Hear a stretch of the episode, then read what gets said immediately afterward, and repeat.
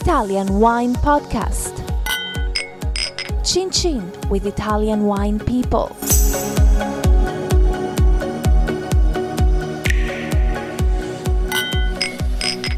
This podcast is brought to you by Native Grape Odyssey. Native Grape Odyssey is an educational project financed by the European Union to promote European wine in Canada, Japan, and Russia. Enjoy! It's from Europe.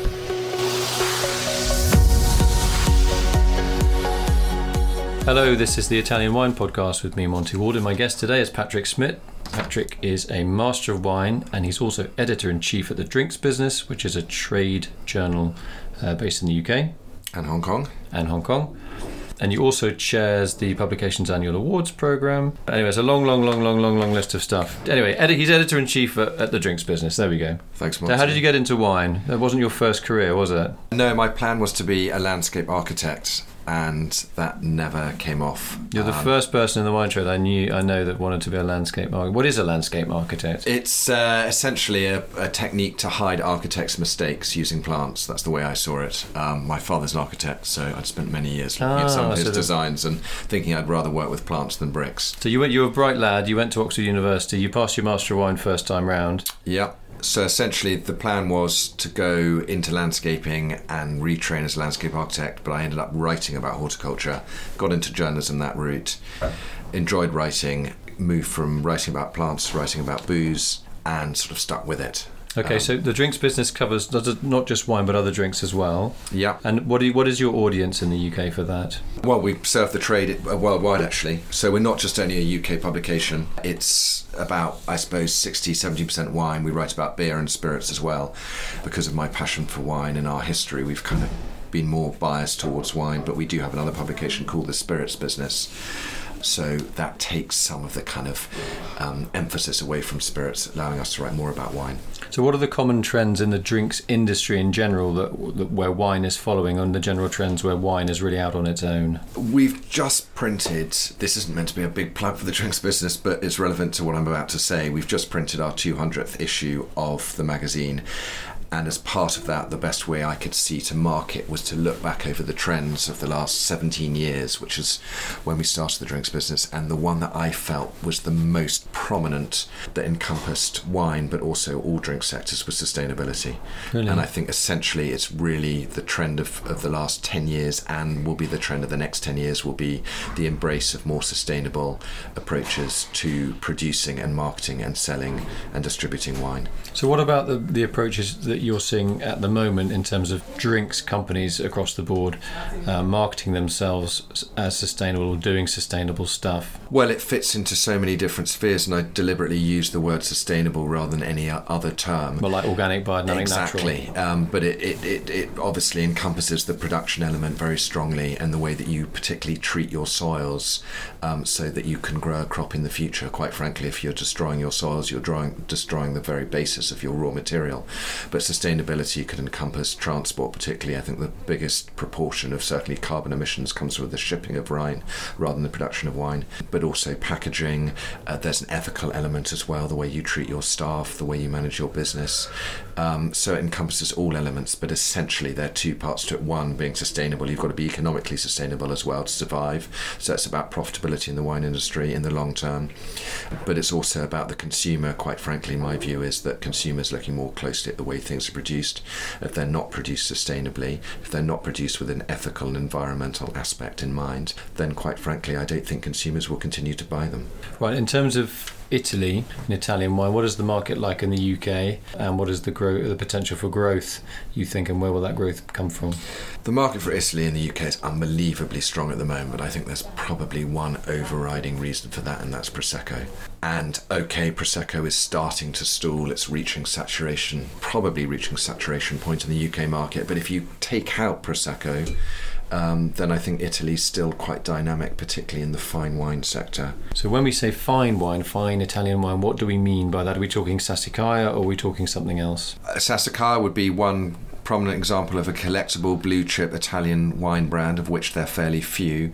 I would say fine wine at the drinks business, we just define as anything for which there's a secondary market, anything that's traded after initial release. But if you take the retail model, anything over 20, 25 pounds. And I think Italy is playing very well in the sector of moneyed, engaged wine consumers because there's so much to talk about, so much to love from Italy. So it's not just about fancy, beautiful Italian packaging; it's the story behind it. Is that is that a story of native grape varieties, or a story of family histories, or something else? I think it's native grapes, and I think it's regions, and I think it's also the fact that wi- fine wine from Italy or, or great wines from Italy are distinctive and they're very hard to replicate. Yeah. Okay. So when you say distinct, oh, obviously distinctive, is that because of the varietals that are available, or the styling? It's because they are identifiable. If you have a blind tasting and you try something like an Nerello Mascalese or a Sangiovese from parts of Tuscany, they really are specific to that one source, and you don't find those same tastes, those same profiles of wines beyond those regions and beyond Italy. And I mean, we were talking about it earlier today, but if you take the great grapes of France, particularly, you know, Chardonnay, Pinot, Cabernet, okay, they have particular expressions in the greatest sites of France, but they are planted to a successful level worldwide. Whereas for some reason, the great native grapes of Italy, when they're transplanted from their home regions, don't seem to perform to the same degree or certainly the same style. So they've got that USP. I think so. And what what what are the pitfalls that they fall into when they're marketing or selling these wines? Could they got any suggestions? Well, strangely, the usual criticism against the wine world, and particularly the Italian wine world, is that it's fragmented, it's diverse, it's complicated. But actually, the trends I'm seeing at the moment is more of an embrace and a celebration of the niche. The e- eclectic, eccentric, diverse, and distinctive. If anything, people are looking for more detail, something that's more singular.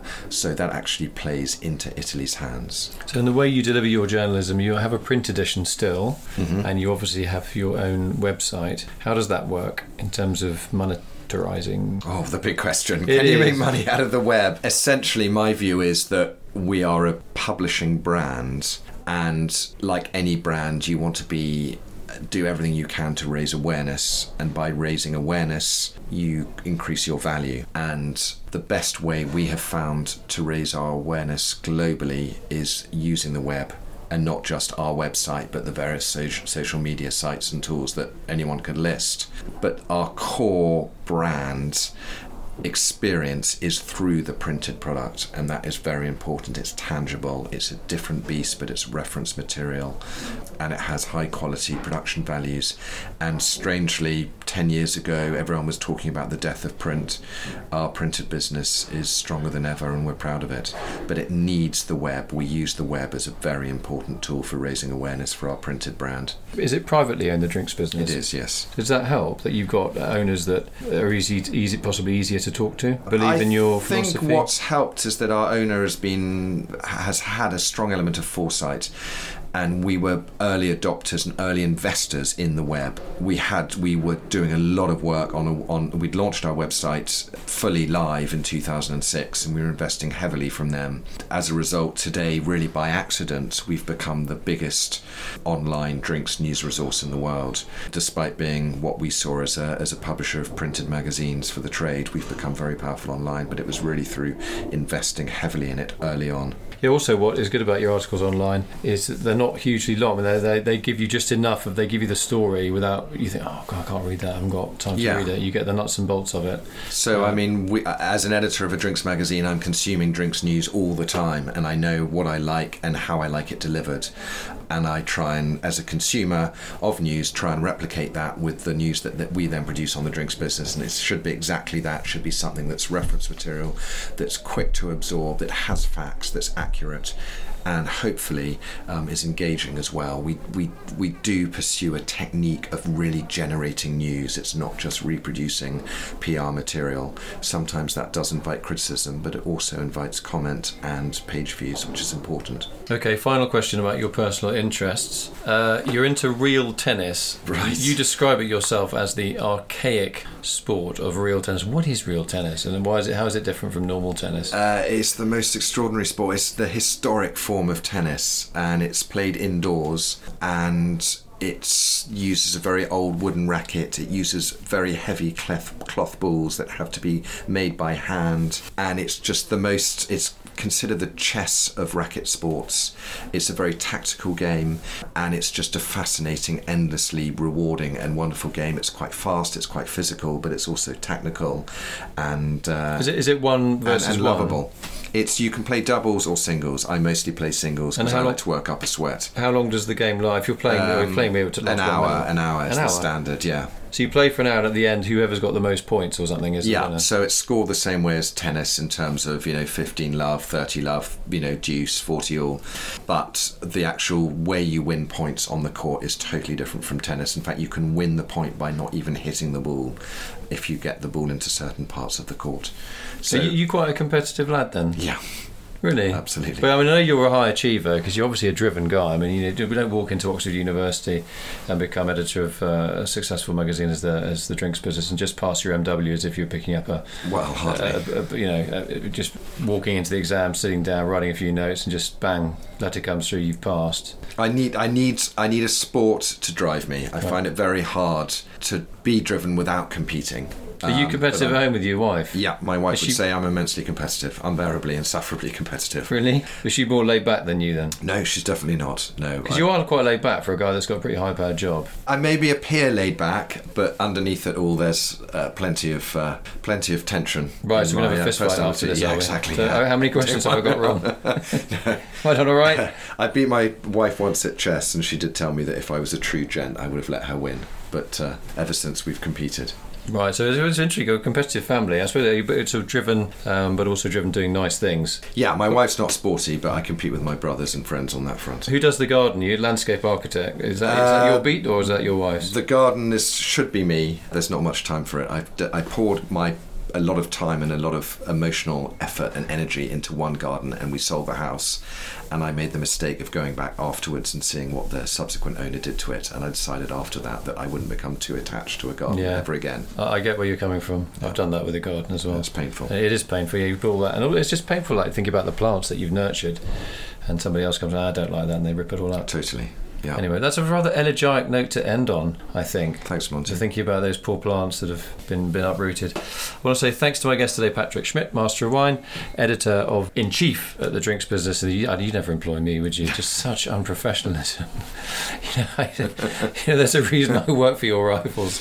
Um, thanks very much for coming in today, Patrick. Um, for an egghead, you were remarkably entertaining. Thank you very much, Monty. I'll take that as a compliment. Yes. This podcast has been brought to you by Native Grape Odyssey, discovering the true essence of high quality wine from Europe. Find out more on nativegrapeodyssey.eu. Enjoy. It's from Europe. Follow Italian Wine Podcast on Facebook and Instagram.